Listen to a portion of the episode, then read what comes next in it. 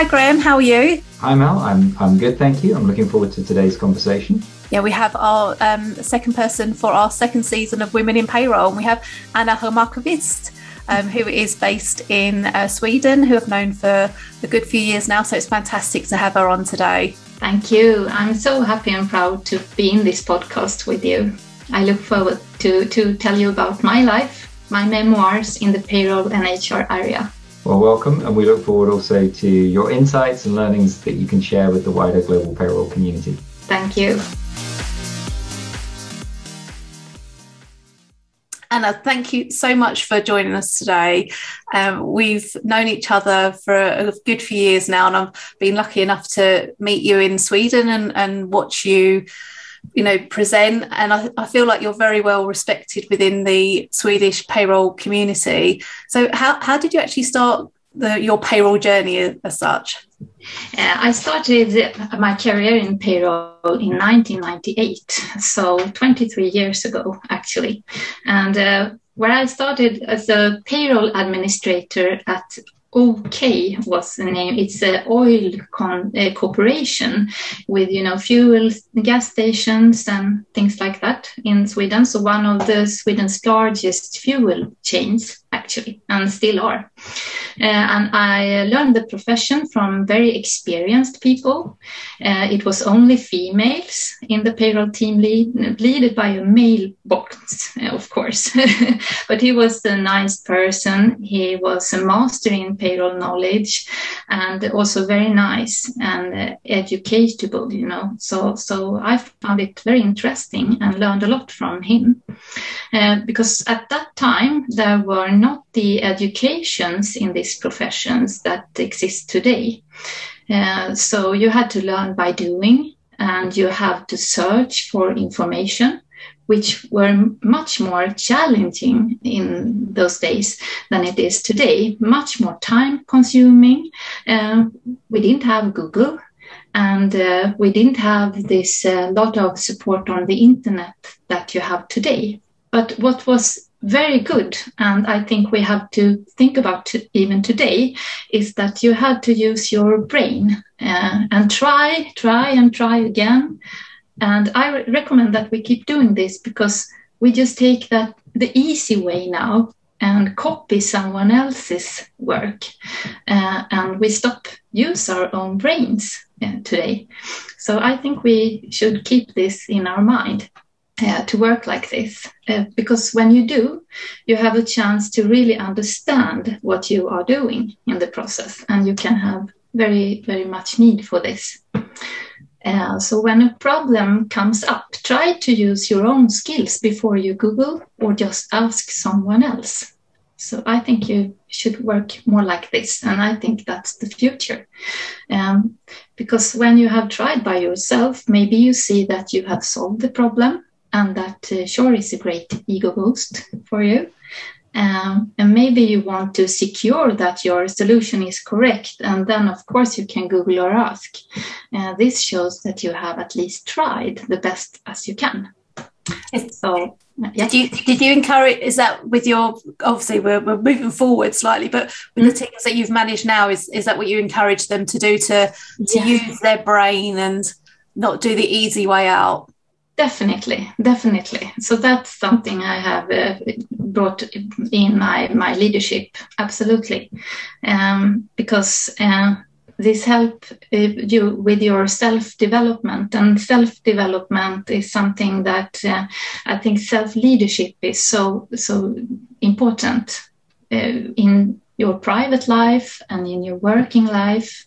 Um, so, and it's totally vital for your brain because the brain is a muscle and that need to train as well as your core or your legs and arms. Um, and you train it by using it. Uh, and I think the younger generations, maybe they they stop using their own brain. and I think that's uh, dangerous for, for this generation, actually. I, I, remember going to the library with my dad. So my dad worked for, like in a law firm, and he was in, always interested in the the little um, law, you know, the stupid laws or the you know really old laws. I remember going to the library and then picking up these massive books and going through the books. Can you imagine them people doing that now? Do they do that now? No. No, they don't exactly, and and you say that uh, you, you you will not be needed in the future if you just press a button. You you will not be needed.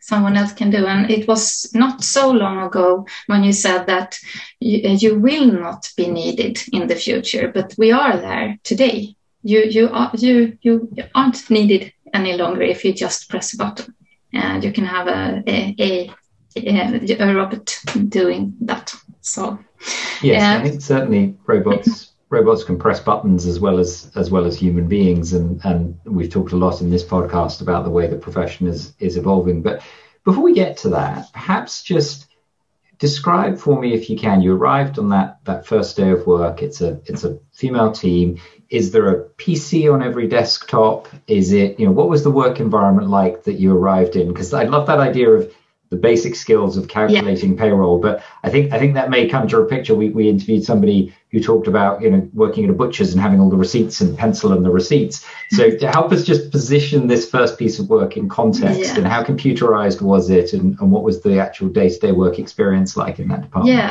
actually uh, I was responsible for 750 employees uh, and it was both blue and white colors and they had different collective agreements. So it was very lot information to just take in. And uh, the processes the main part of the time registration process uh, was manual uh, and we were in big need for more efficient solutions of course. But I think it's interesting that we, even if the, we did so much manual work, I managed to, to do these 750 pay slips each month.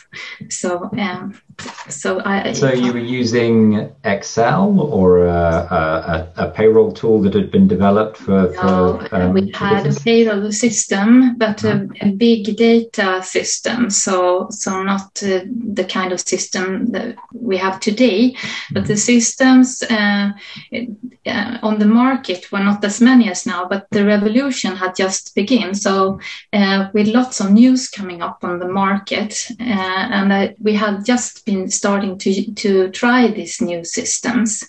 So even if we had a manual process, we had very good control over our workflow. Uh, and the quality was excellent. So we didn't have so much human errors because we checked, we double checked our manual registration. We went through it, we reviewed it, and we had the time to do this uh, actually. So I think that interesting too. What, what are we doing with our time today?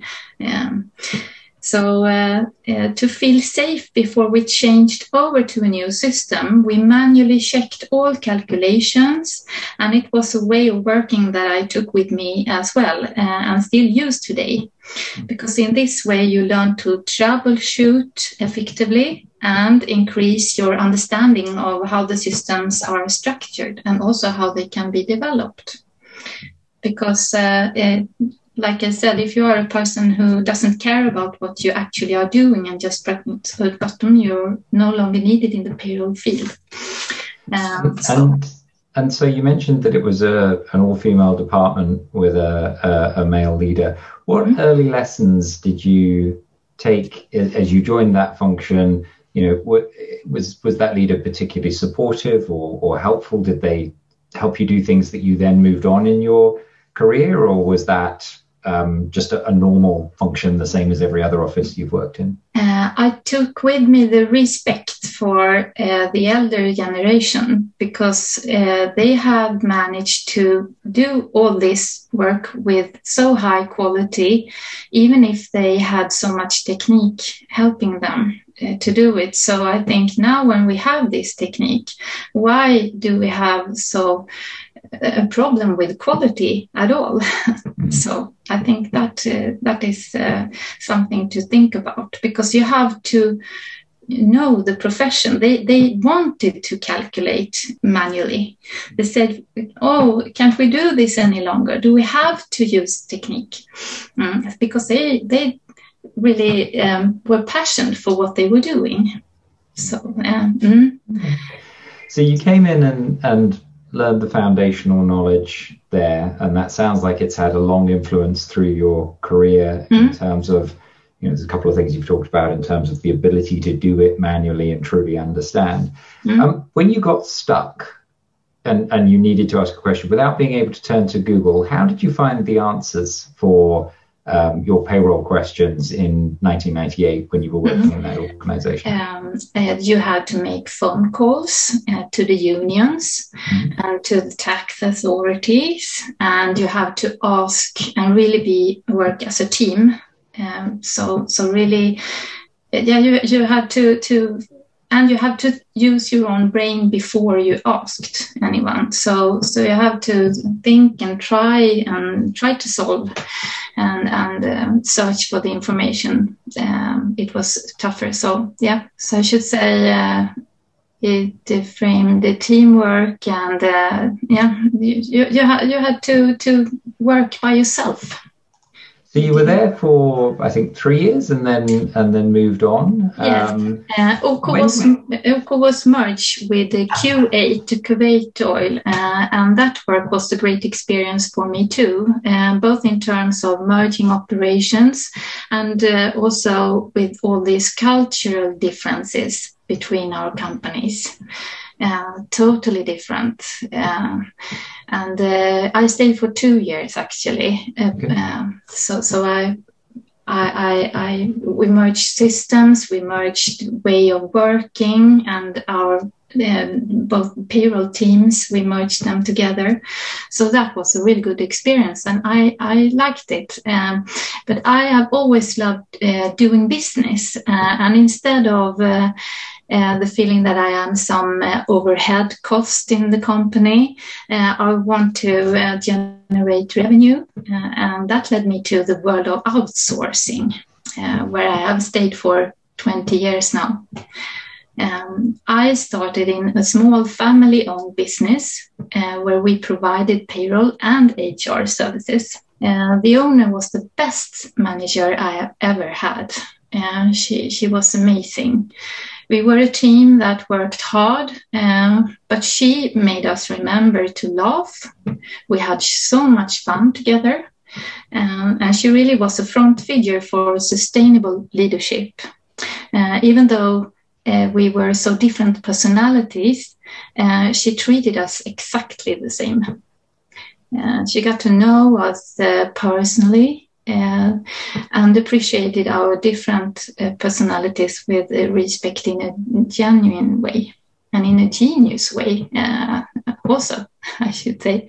Um, we became like one big lovely family and she led us with her heart and that is uh, the most meaningful thing i have take further in my leadership. It's to run everything with your heart um, on the wall behind her desk, uh, she had a wall lamp. Uh, do you say? Can you say it? Oh, yeah. Uh, and the, this lamp was in the shape of a heart with a red light.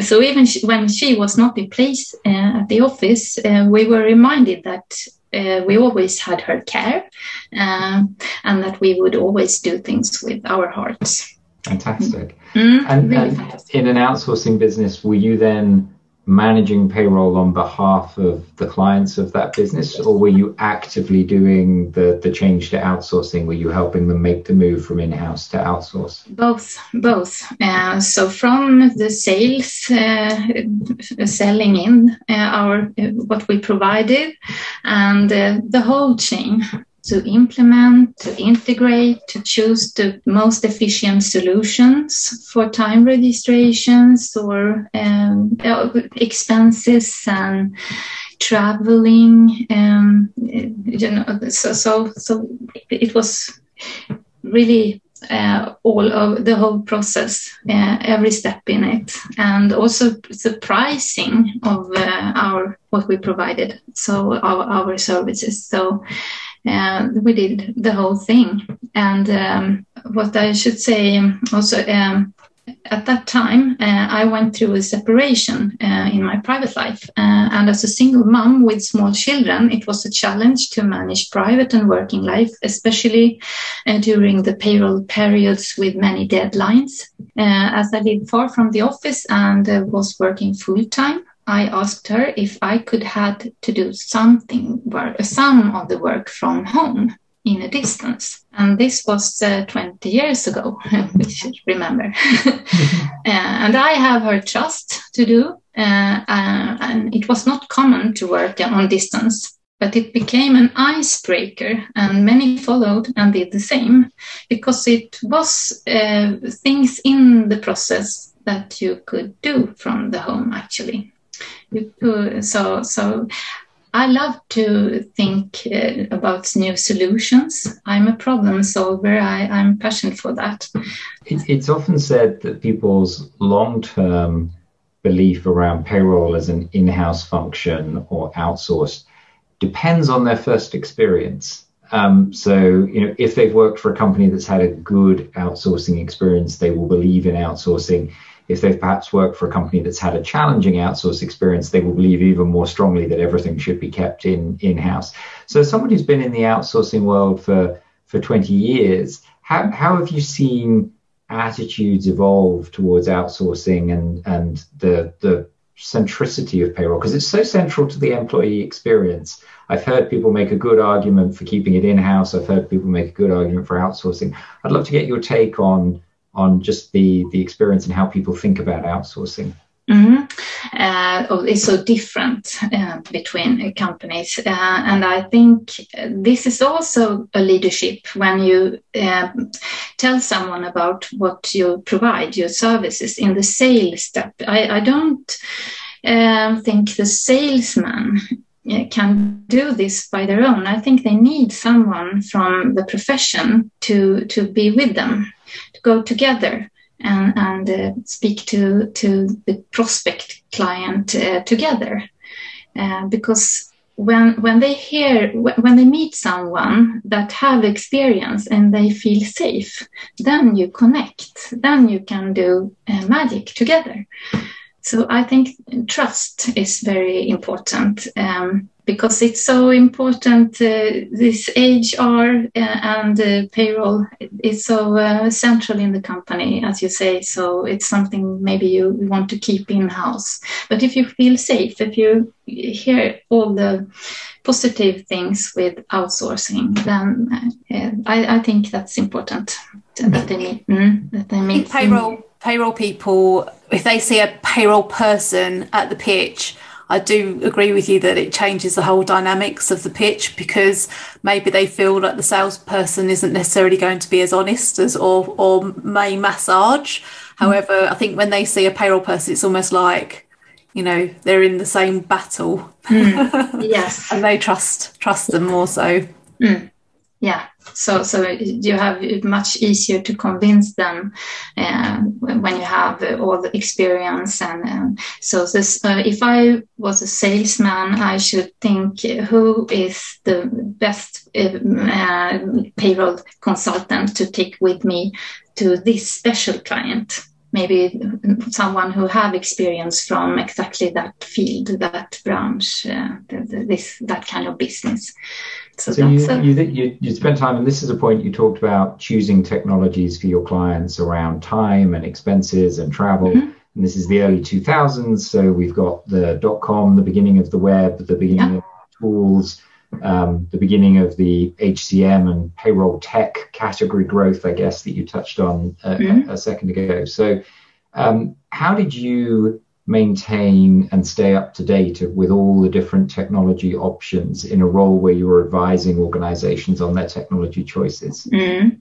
Uh, uh, I have choose to stay with those who who I have worked with for a very long time in a long perspective because I it's, uh, it's that in all what I'm doing I think in the long perspective. So I think it could be better if you choose some people in your network that you can develop with together. If you share the, the same values and speak the same uh, language uh, and yeah, you have the, the same mindset you can do uh, extremely good things together. So if you have uh, each other's trust. And so i uh, have chosen systems that could uh, be more where you can have many solutions in the same system.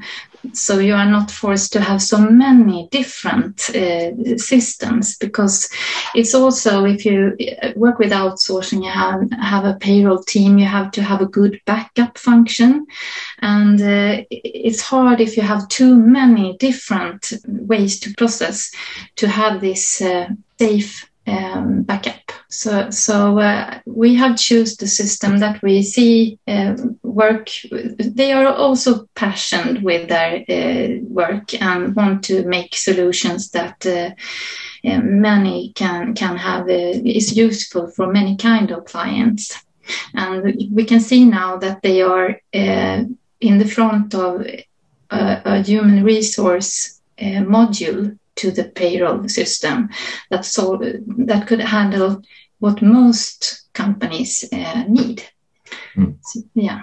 So. That's a huge challenge for the payroll professional mm. is the information they're receiving from other departments being timely and formatted correctly and just having yeah. the right right fields, the right data in it.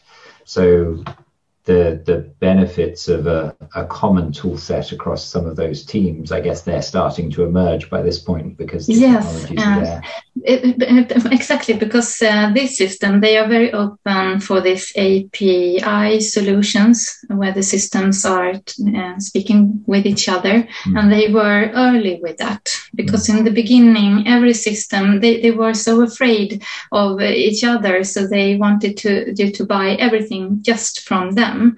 But this partner we have, they are much more open and they have been it uh, all, for all the time. And that's the way I love uh, this networking. Um, share things together. You don't have to be afraid.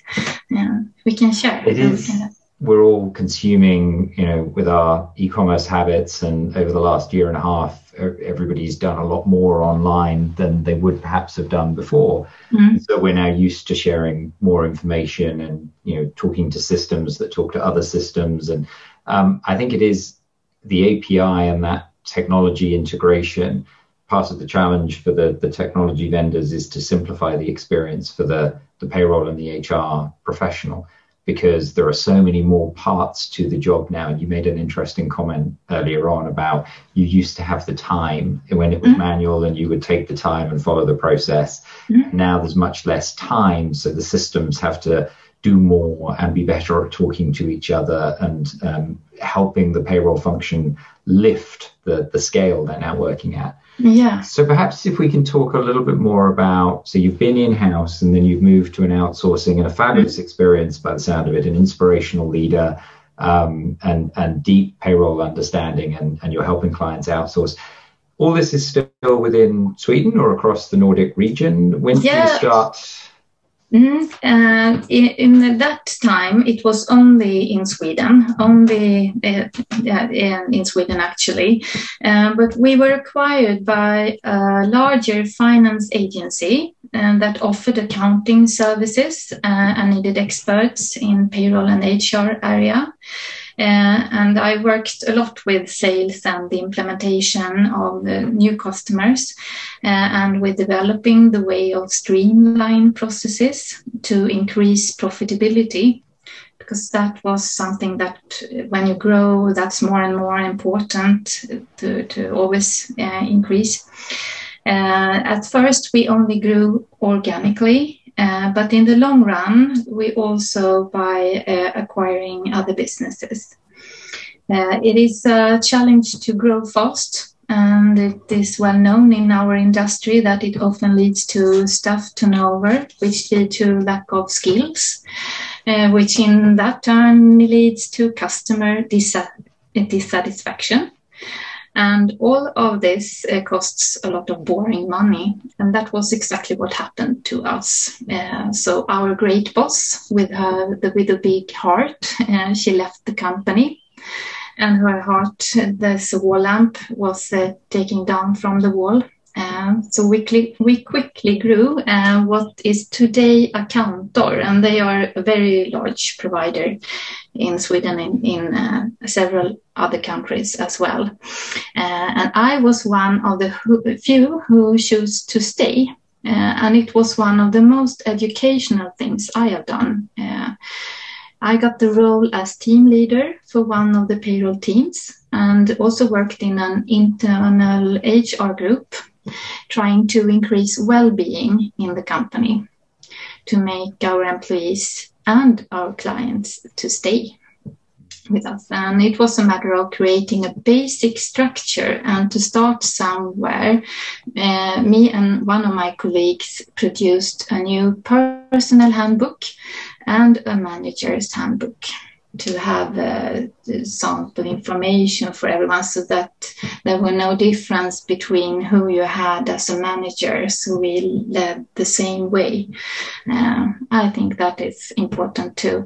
And together in teams we produced process descriptions for all workflows and we invested in crm systems uh, for increased collaboration and control uh, I got new hats as a controller of payroll services and finally as a process owner of payroll business.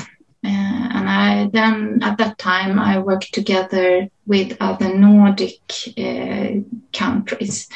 Um, so with a good structure, you can grow sustainably.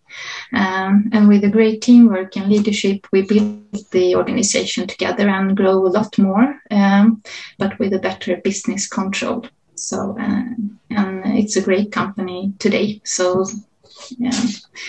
I began to long more and more for that small family business uh, again. So, and I, I like to build uh, something, and I, I, had good experience now from my er- earlier positions. Uh, and so I, I, was searching for a company with the heart in the middle, and I found my new assignment at Amesto, uh, Amesto Group in Amesto Account House because uh, I read about Amesto uh, and they were new on the Swedish market. It's a Norwegian uh, concern. So um, um, they caught my interest. it was their work and interest is in sustainability. Mm.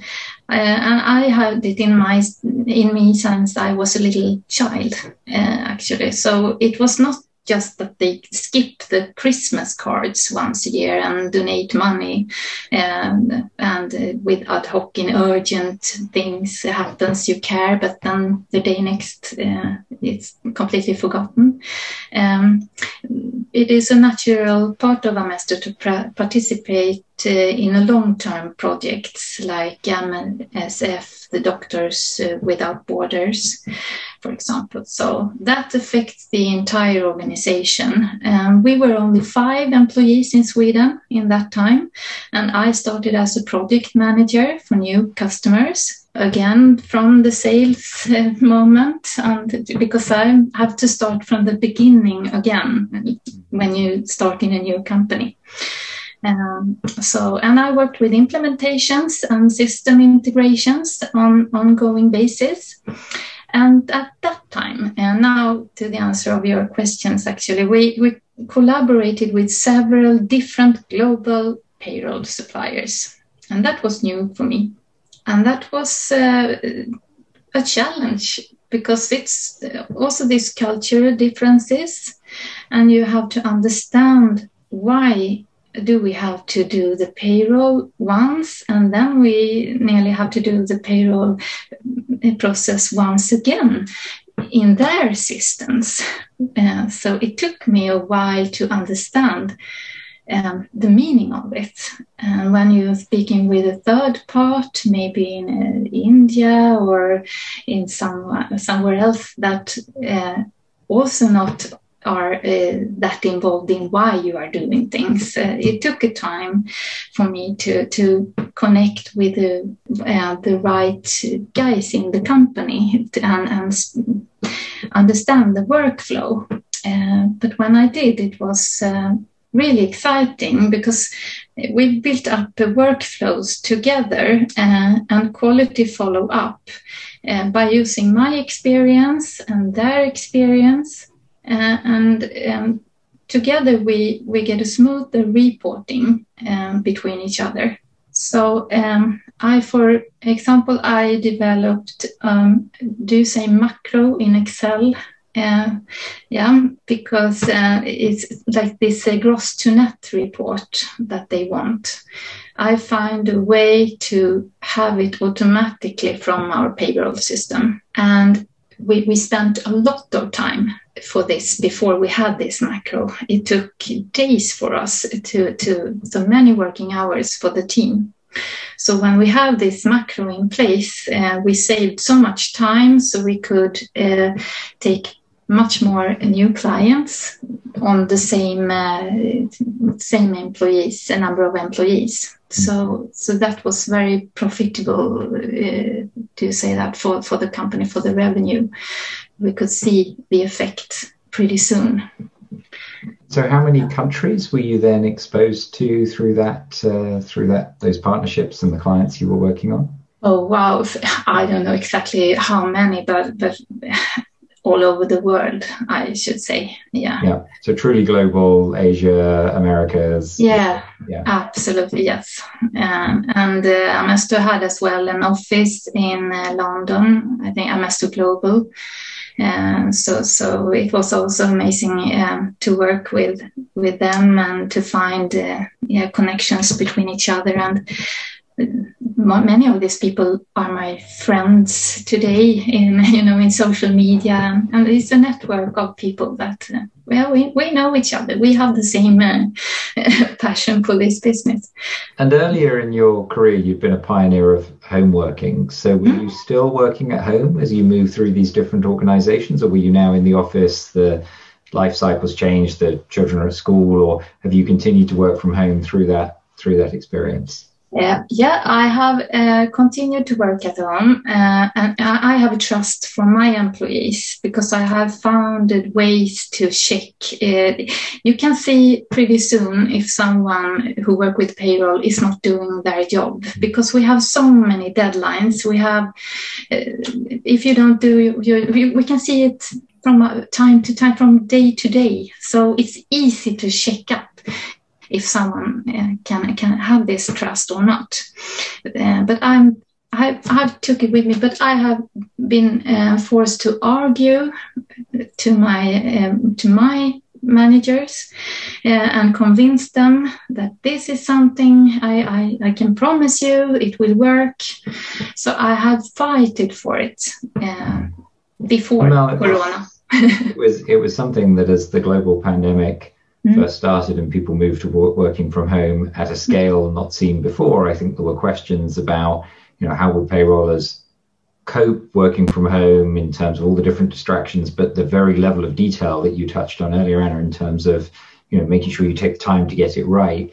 Mm-hmm. So, um, Mal, I d- I don't know, what are you seeing happening in the industry now around uh, people working from home as people start to go back? Are there more conversations? Yeah. I, I think um, it's definitely going to be the hybrid solution. So, just going back to 20 years ago, I was in recruitment and we'd have people asking if there were any jobs where people could work from home, either full time or one or two days, and it was a flat no. We never ever got that or that job in, or you really rarely heard of anybody working from from home unless they were sick, you know, and they had to do something, but they couldn't get into the office. So obviously, the pandemic has changed everything so much. Um, but now I um, all I'm hearing is that people, uh, um, especially within the UK, are going to be uh, working in the office two or three days a week, and the others will be uh, working. You know, the rest of the week we're working from home. So I think it's definitely a hybrid solution. However, I've just had a, a few people contact me uh, asking me to help them to recruit. Obviously, I'm not doing that now, but, um, but their jobs, uh, because they're outside London, they're now being more flexible because they're they're hoping that the reach will be obviously further. They'll be working from home, and the pool of talent will be a lot larger than localized in a localized town outside London or you know another part of the country. So it's definitely changed, and I think it's amazing that you've done that for 20 years. yeah, yeah, actually it is. Uh, it was uh, funny to, to think back, uh, to go back to these times when uh, I prepared for this uh, podcast because it's like my memoirs. Uh, yeah, I think it's, it's so many things that are interesting in this because it's also this how you find solutions, how you find quality controls. Um, it's also about the passion for what you are doing. So, so I think it's funny uh, because the payroll we have always think that we are not so important. People have treated us as uh, you know on the lowest level in the organization but we have to be very important uh, because we have to be in the office. They they don't have the trust to let us go where we want to. So so that i think it, it doesn't match. If we are not that important, why are we so important that we have to be in place every second? yeah. It's, yeah. it's also asking new questions of the payroll profession because all that regulation is so mm. local um, and you know where people are now based matters. You, you can't assume that if they're in the office, they're living in the same country, right? They might be just over the border in a different country or just over the border in a different state or, or regulatory uh, authority. Um, so how has how has the last 18 months with people working from home and all those changes, how has that affected you as a payroller? So not so much in your own life, but as someone who's helping companies run their payroll and optimize their payroll. How does all that change in the last 18 months flow into how people think about payroll? I think this is uh, something that is, uh, we will never do as we did before the pandemic. Um, in where I am today, I will come to, to this. We are totally digital, so it was no problem for us just to take our computers and go home and start to work from home in March last year. And uh, we have done it since then. And uh, we have daily contact to each other. And in my my dream of the future is that it's going to be like a hub where you meet. The office is your hub where you can go when you want to work together and when you meet new clients and you want to have these face to face meetings because I think they are very important. And I think it's important when you employ new uh, new employees so they feel the culture not uh, it, it's hard to say oh we are a big family we have the heart in the organization and you just see people on the screen um, and, and so so we need to meet uh, and it was so nice when Melanie visited us in our office in, in Sweden. It's a totally different thing. Now now she knows how we how we live, where we're working from, how it looks like. Um, and, and, mm-hmm. and I think when what I was going to say actually, I was going to mention this uh, but you've obviously mentioned it. Um, I was I, I, was lucky to meet you in your office. Obviously, I've met you in social occasions, and also I've met you when you've been networking or presenting. So you're, mm-hmm. you're very active within the payroll, you know, Swedish payroll uh, scene. Yeah. Um, but one thing I will say is that your team really respect you you could see there's a connection you know with you, you, and your team. And previously when you're a, a um, mesto you could see that connection. So you you are very good at building or gaining loyalty from your team. Thank you. And you don't necessarily see that. When you go to different offices you don't necessarily get that feeling. But i've i've i've seen that on on two occasions now and it's it's really nice to see Thank you. Yeah, be very, very happy for, for these words. Thank you. You're now uh, CEO to bring the, the career yes. directly yes. up to date. Um, so perhaps tell yes. us a little bit about what you're doing Yeah, I will. Uh, um, I will just go back to um, Amesto in one way because I worked there for five years, and uh, I found at that time I found out about the Global Payroll Awards actually, and so so I wanted just to tell you that. So I saw it on LinkedIn. Uh, I think it was 2016. I think it that was the first year it, it was yeah mm-hmm. uh, and uh, uh, i i just thought we had to be a part of this um, so uh, and it was the joy was enormous when we were nominated and we went to london together and we were receiving this uh, special award is highly recommended in country payroll team this first year, and that was a great boost for for the company for Account House Sweden. So, um, and we had something to live up for to to show that we were worth this prize. Uh, so the year after that, in 2017, uh, in Amsterdam, in the Netherlands. Uh, we won the both in country payroll team, and I won uh, the payroll manager of the year, and that. Uh, was of course have meant a lot for me personally um, because uh, people see me from other countries uh, and yeah I have made contacts all over the world who have generated new businesses and still is today.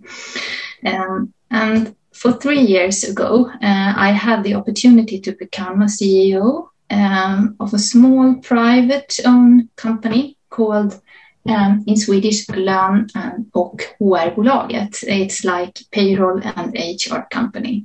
So no one has to wonder what we are doing.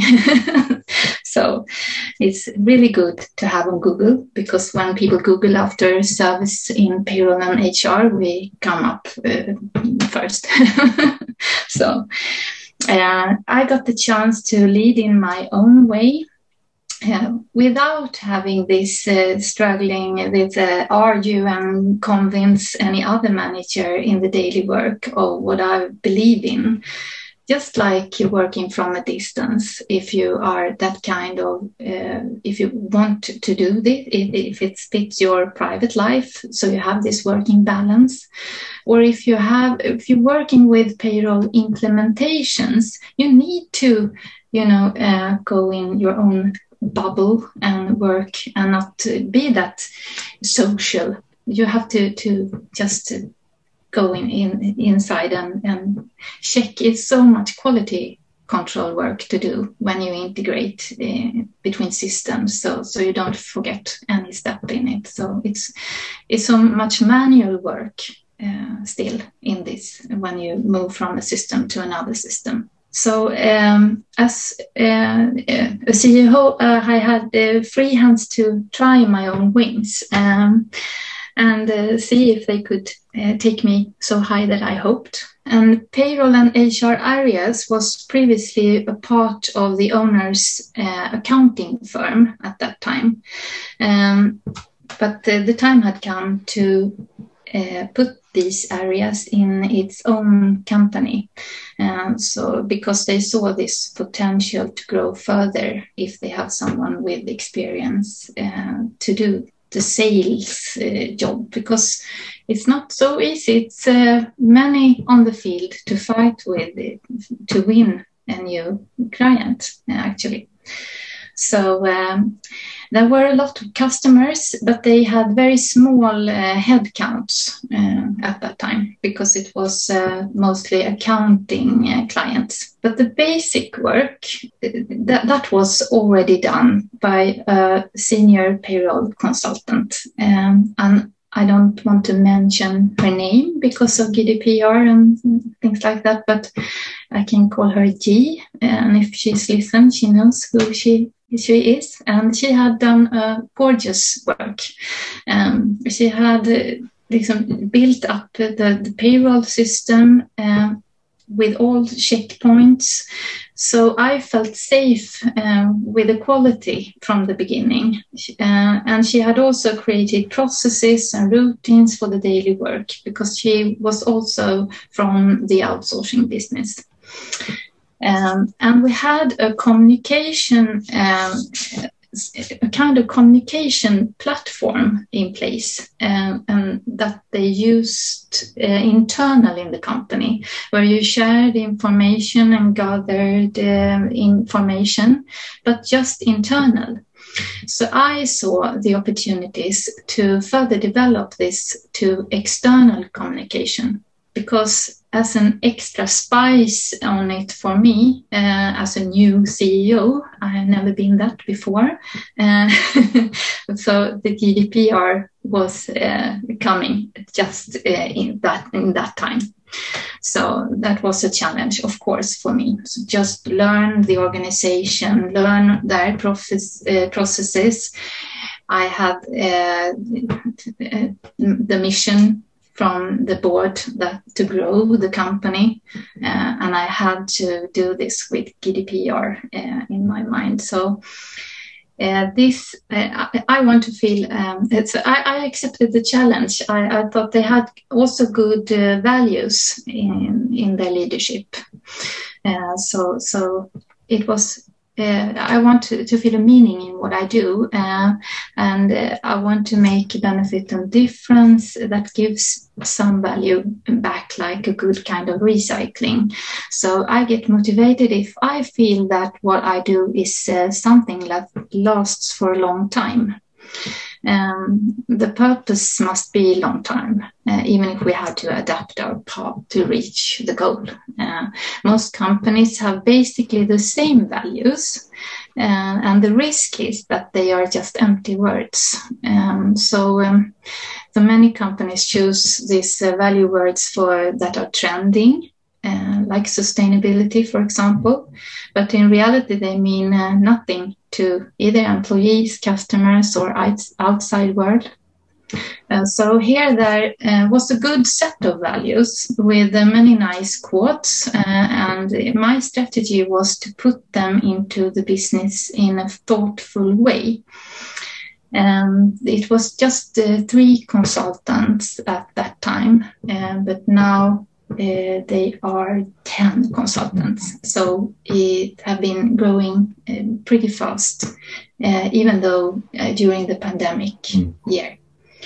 Well, it's interesting. The, the pandemic itself has created so many challenges for the, the payroll industry and has put the payroll industry in the spotlight with their business stakeholders, as, as you touched on before in terms of not not important enough to invest in, but so important they have to be in the office, and and many people realizing the importance of of global payroll mm-hmm. um, or the payroll profession. Um, I think some payroll leaders have been able to take that and translate it into action inside their organization for change. Now, whether that's again, it goes back to the company culture and their focus. Does that mean building an in-house team? Does it mean outsourcing? Does it mean changing technology? But it definitely means a more deliberate and thoughtful approach to, to payroll, partly as a result of the experience of going through the pandemic and partly just getting businesses ready for, for what comes next. So I'm not surprised to hear that as a payroll professional who's moved into a CEO role in the payroll space, you've been able to drive growth even in this you know, crazy mm-hmm. time that we, uh, we, we, we live in. There's a lovely red thread through your experiences from, from the early conversations about working for a leader with heart to being a leader with heart and, and sustainability. And and the the payroll profession it can it can seem quite dry to people coming in to you know it's a, it's about a process but you've you've touched a couple of times on actually being very thoughtful about deliberately designing a process that will help the organization for the long term mm-hmm. and so that that having a, the, the heart, the, the, the organization welfare, you, you spend some time doing well-being, how that flows through into being thoughtful about designing for the long term and then having a meaningful impact as, as we're seeing as people come out of the, the situation that they're in. People got paid. The payroll profession did its job over the last kind of mm-hmm. 18 months and did it well. So there's there's that lovely theme. So so as you look then to the future, and, and you mm-hmm. touched on this a little earlier about time, and if you're just there to push the button, your job won't exist, but technology now sits alongside the, the payroll professional. How are you thinking about your continued skills development or your team skills development, mm-hmm. what's going to matter for the, the payroller of the future, or what advice would you offer someone coming into the industry now to build their skills? Mm. Um, I think uh, those who are senior, um, in they, I'm pretty. Uh, I don't know uh, the word for it, but um, I, I, I want. I want everyone to to look uh, to open their eyes for the future. So I force them to uh, put time in their calendars, uh, just one hour every week, where they should uh, look at uh, just search for new technologies, new solutions in an area that they are interested in, passionate in. Maybe it's uh, running, maybe it's uh, sailing or whatever, gaming. What is happening in this area with the technique? Maybe they, they can brought these thoughts back to our business maybe there is something that because then you you use your brain muscle. It mm. starts working then. And you can uh, think well this is something we could have use for when we do like this. So mm. uh, and then you get so much more value from all your employees because they are interested in so many different things. So you, it's useful. Um, and it's also useful for your clients as well. So we also have a near cooperation with our clients. I have never been in an organization that have so many meetings with clients on the daily uh, basis. We, we, we have really good cooperation. We work together. Uh, and we really are. It's not nothing that we just say we do. We actually do.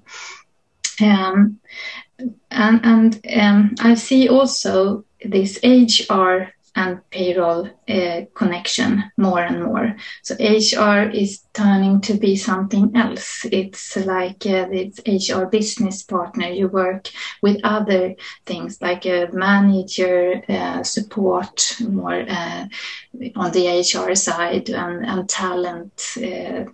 You work with these things and uh, the HR part for the payroll is more all these rules, leg- legislations, and all these collective agreements. In Sweden, we have nearly 700 different uh, collective agreements.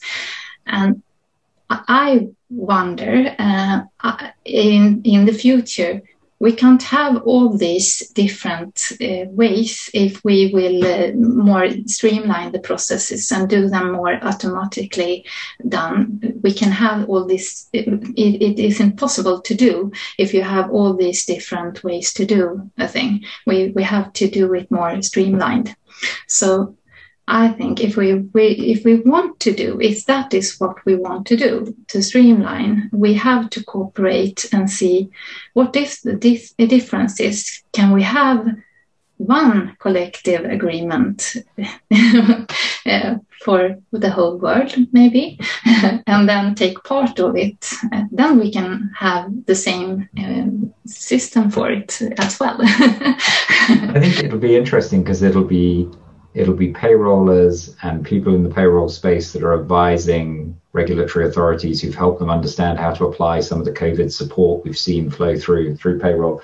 Mm-hmm. It'll be payrollers who are inputting to that design process, and it will also be payrollers who are trying to work out how to leverage robotic process automation and artificial intelligence to help the technology do much more. So I think they'll probably meet in the middle ground. You may never get to one, um, no, and, no. particularly as you look across all the different countries, that, uh, you're always going to have, let's say, hundreds or several. Um, but then how do payrollers build a process that then allows you to apply the very best of modern technology yeah. to simplifying that? And mm-hmm. just going back to where you started, which is the payroll are really understanding the process and understanding mm-hmm. the work that's done and being thoughtful about that that work. Um, that need, I think, doesn't change, but how it gets expressed in terms of the design and the systems and the use of, of modern technology probably does evolve quite quickly.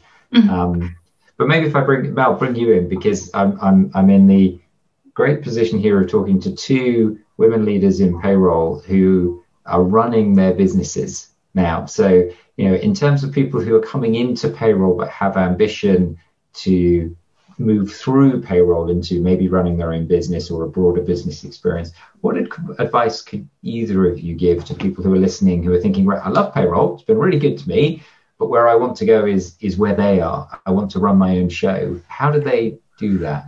Well, shall I start? I th- I think I think people underestimate how much hard work there is and always try and don't give up because I think one thing is that you do get knock knockbacks all the time but you can't necessarily take that to heart and you've got to jump back jump back into it. So one of my um, friends and you know one of my payroll friends who i've known for 20 years i shouldn't say a payroll friend because she is a friend but she she works so hard. She works ridiculously hard and she's very very successful.